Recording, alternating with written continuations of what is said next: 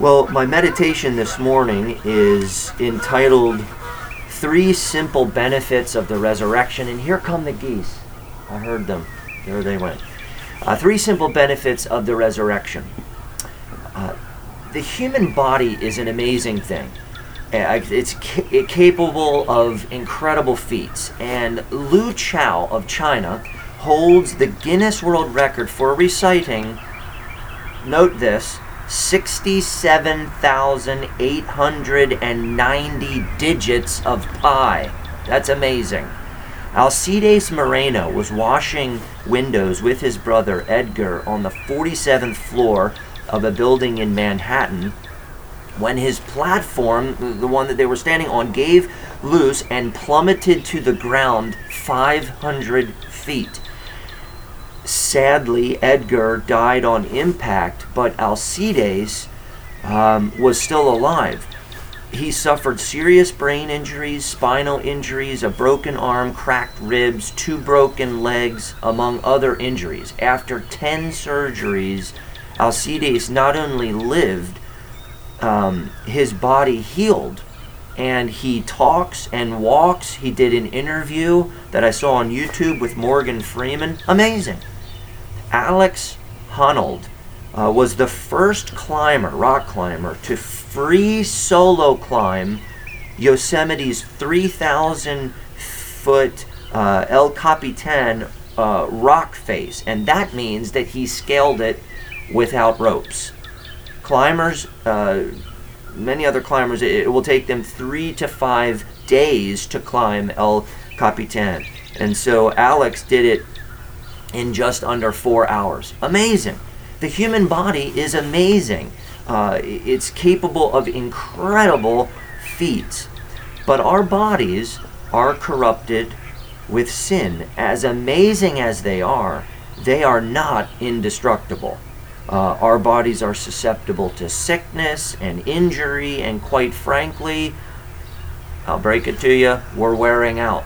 We're just wearing out. Fatigue aging, chronic pain, pulled muscles, pinched nerves, broken bones, respiratory infections, blood disorders, cancer, even mental illness, let alone the coronavirus.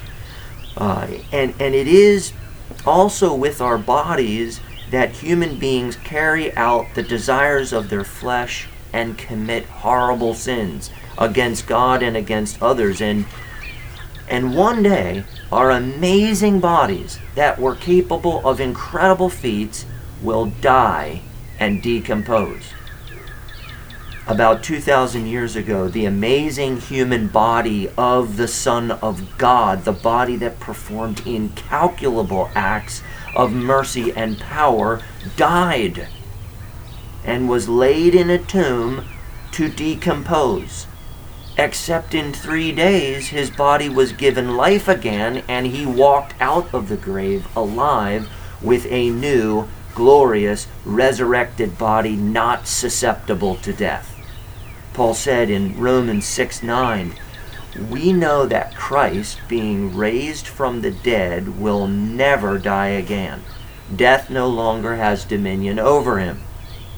In Luke 24, uh, 39 through 40, Jesus he appeared to his disciples and others with with them, and he said to them, "See, see my hands and feet and my feet, that it is I myself. Touch me and see." For a spirit does not have flesh and bones as you see that I have.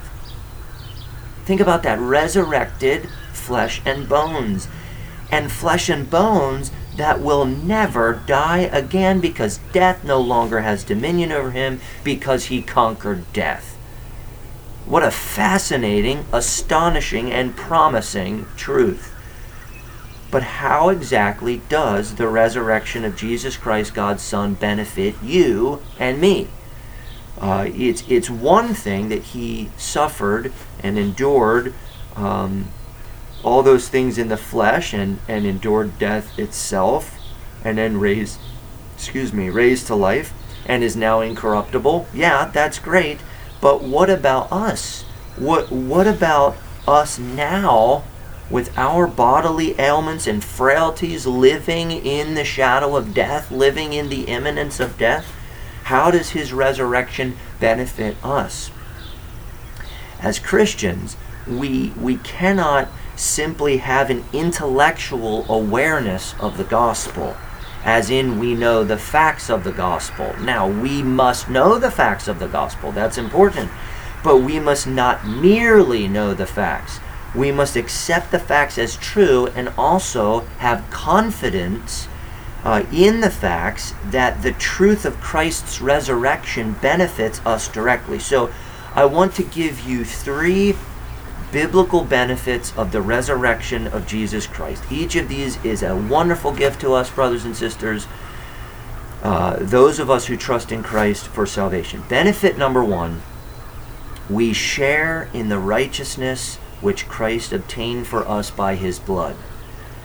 Heidelberg 45 says, First, by his resurrection, he has overcome death so that he could make us share in the righteousness which he had obtained for us by his death. Brothers and sisters, he conquered the grave.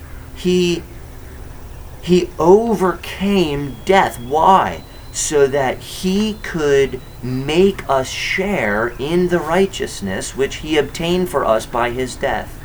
He needed to die and, and raise again in order to grant us his perfect righteousness. Now, where does this idea come from? Listen carefully to Romans 4, verse 25. Who was delivered up for our trespasses and raised for our justification. Raised for our justification. Christ was crucified for our trespasses and he was raised for our justification. Understand that the resurrection of Christ proves that he was indeed true and righteous man. Righteous man. God raising him from the dead is God's vindication of Christ.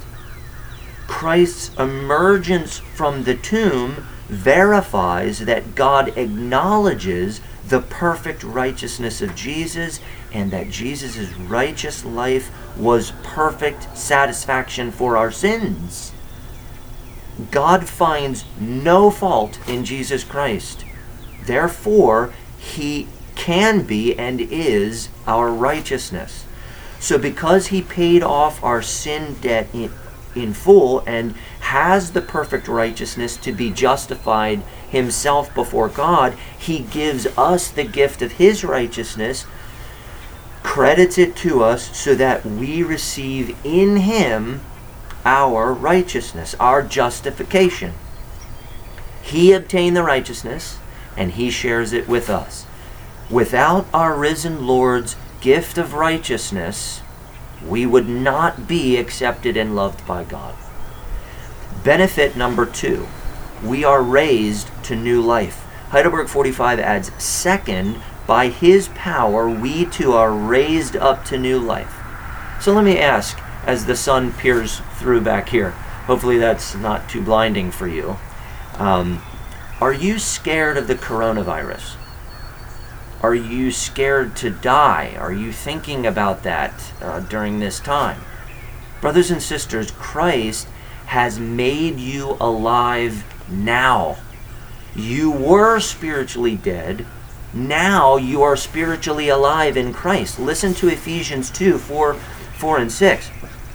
But God, being rich in mercy, because of the great love with which He loved us, even when we were dead in our trespasses, made us alive together with Christ. By grace you have been saved and raised us up with him and seated us with him in the heavenly places in Christ Jesus.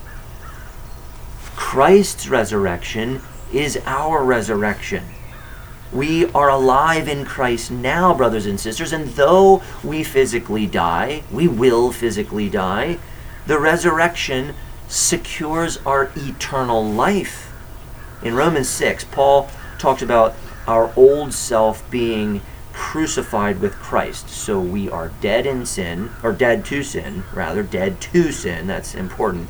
He also said, So you also must consider yourselves dead to sin and alive to God in Christ Jesus. So we were dead, and now we are alive. And in one sense, we are dead, and we are alive. So as your body creaks and cracks and wears out, as you face death, do you consider yourself alive to God in Christ Jesus? Alive! I like what Ursinus said about this. He wrote, Another benefit resulting to us from the resurrection of Christ is the gift of the Holy Spirit, through whom Christ regenerates us and raises us up unto eternal life. It was necessary for him first to throw off death from himself and then from us. And it is necessary for us to be united to him as our head, that the Holy Spirit may thus pass over from him into us. Hence, he now obtains and grants unto us, since his resurrection from the dead, the Holy Spirit. And through him unites us to himself, regenerates, and quickens us. Brothers and sisters, Jesus conquered the grave for you to put his Spirit in you and to unite you to himself. The life of Christ is in you now and is quickening you in this life. Why do you desire God? Why are you thankful for salvation in Christ? Why do you strive to obey God? Because Christ has made you spiritually alive, and even death will not kill you. Benefit number three we are guaranteed our glorious resurrection. Heidelberg 45 finishes third, Christ's resurrection is to us a sure pledge of our glorious resurrection. You Remember what Jesus said to Martha I am the resurrection and the life. Whoever believes in me, though he die, yet shall he live and everyone who lives and believes in me shall never die. Believers die, but then live? What, what's that all about? Well, yeah, that's exactly what happens because Christ made them spiritually alive and promises the resurrection of their bodies to reunite their souls to be as Christ is, body and soul forever. Was Christ filled with the Holy Spirit? Of course. Did Christ raise himself from the dead by his Spirit's power? Of course. So then, if Christ has filled you with the Holy Spirit, will he not also raise your body from the dead by his Spirit's power as he did his own? Paul taught in Romans 8:11, "If the spirit of him who raised Jesus from the dead dwells in you, he who raised Christ Jesus from the dead will also give life to your mortal bodies through his spirit who dwells in you." Spirit-filled Christians do not need to fear death. It's common to fear death but we as Christians do not need to fear death because as sure as Christ raised from the dead by the Spirit, we too, brothers and sisters, Christians, will raise bodily from the dead. Brothers and sisters, you will be you forever. Except the resurrected you will not have the creaks and cracks, will be without sin, and your glorified body will be better than the best days of your youth in this life. The reality of Christ's miraculous resurrection is a pledge and guarantee that though your body will die and decompose, your body will be raised to new life, to enjoy the new heavens and new earth in the presence of God. Philippians 3 20 and 21 says, But our citizenship is in heaven, and from it we await a Savior, the Lord Jesus Christ, who will transform our lowly body to be like his glorious body by the power that enables him even to subject all things to himself. Well, there are more benefits to the resurrection of Jesus Christ, but here are three. We share in the righteousness which Christ obtained for us by his blood. We are raised to new life, and we are guaranteed our glorious resurrection. I'll end with this. Heidelberg 57 asks, What comfort does the resurrection of the body offer you? And that's relevant in this coronavirus scare. Uh, that's relevant for those of us struggling with cancer and staring death in the face.